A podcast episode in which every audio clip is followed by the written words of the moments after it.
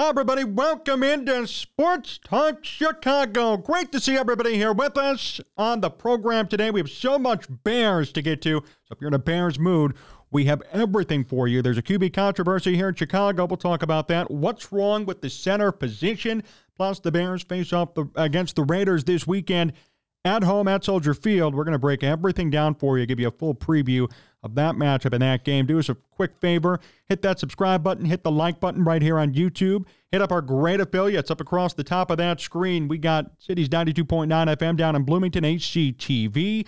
AM 1230 WJOB and JED TV. All of them are great affiliates who support this program and air it every single week on their radio and TV stations. We're appreciative of all of them. We're grateful to all of them, and um, we enjoy being in all their stations. Uh, follow us all over at Sports Talk Chicago. Follow me personally at Jon Z Sports. John Meadows is in the building, directing and producing.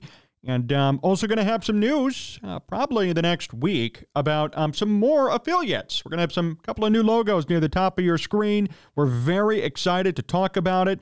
Um, so stay tuned for all that. Probably going to come out next week. We're going to come out and um, formally announce everything and unveil uh, our new and improved and expanded network of affiliates right here on Sports Talk Chicago. All of that is thanks to you and your support and your loyalty and your listenership.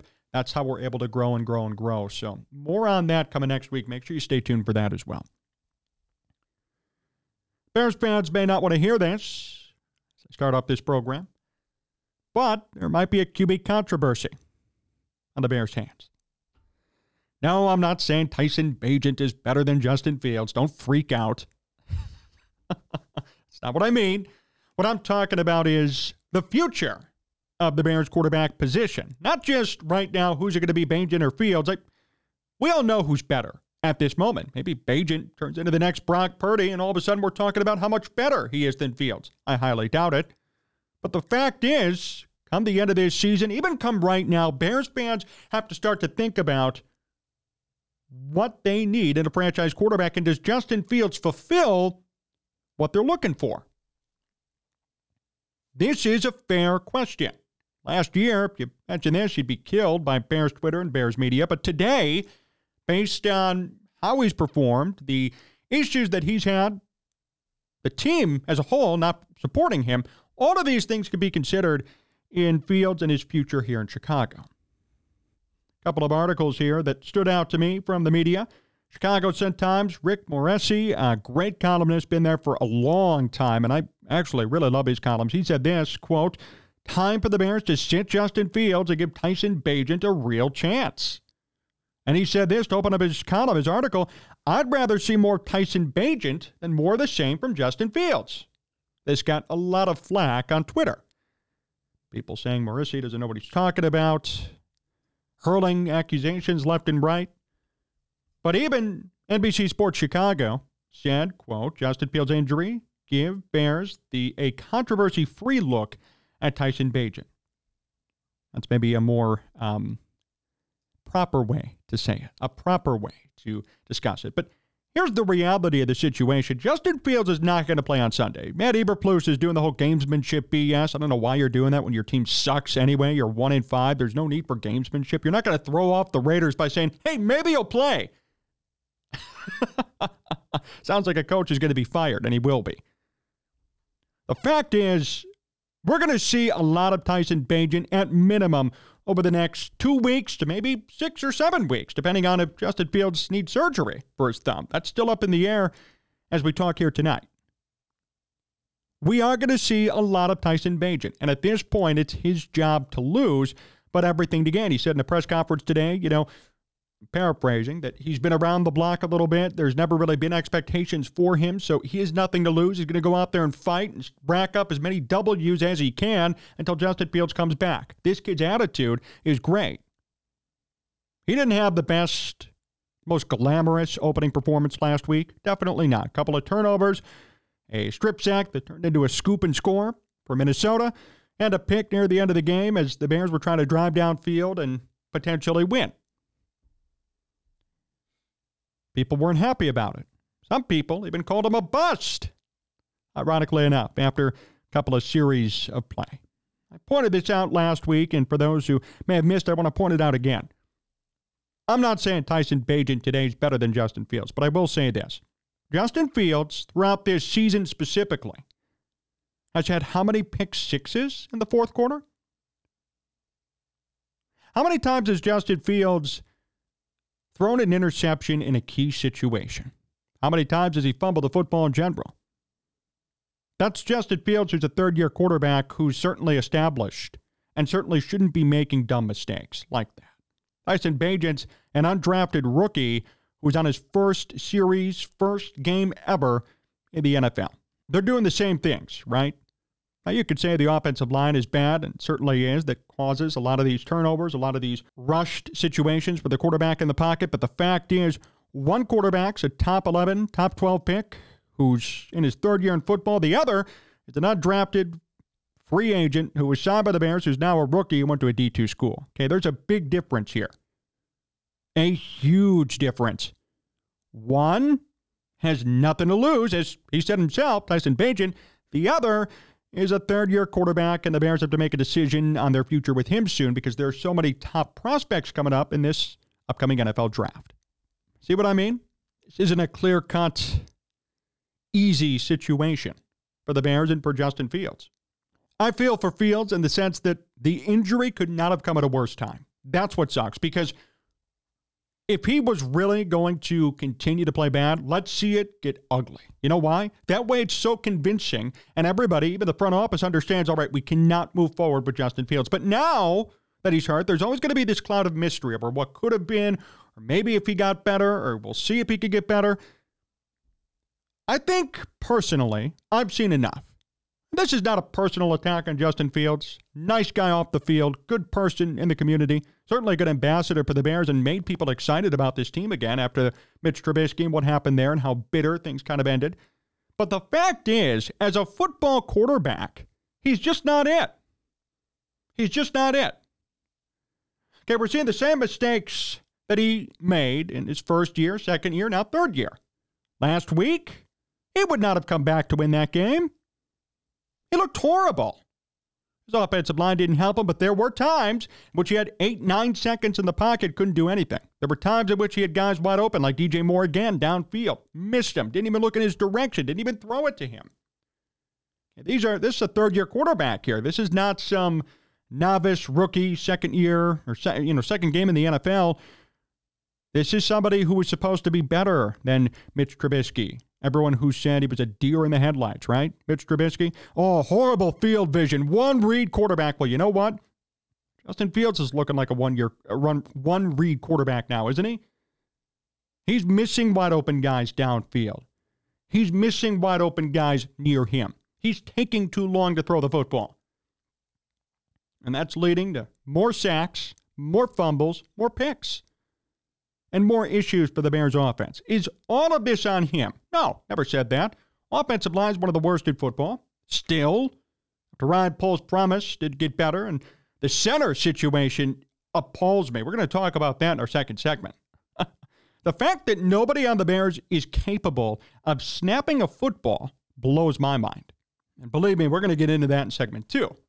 It's not all on Fields. I'm not going to sit here and totally bash him for what's been going on, but has he done his part? The answer is no to that question, and it's an emphatic no.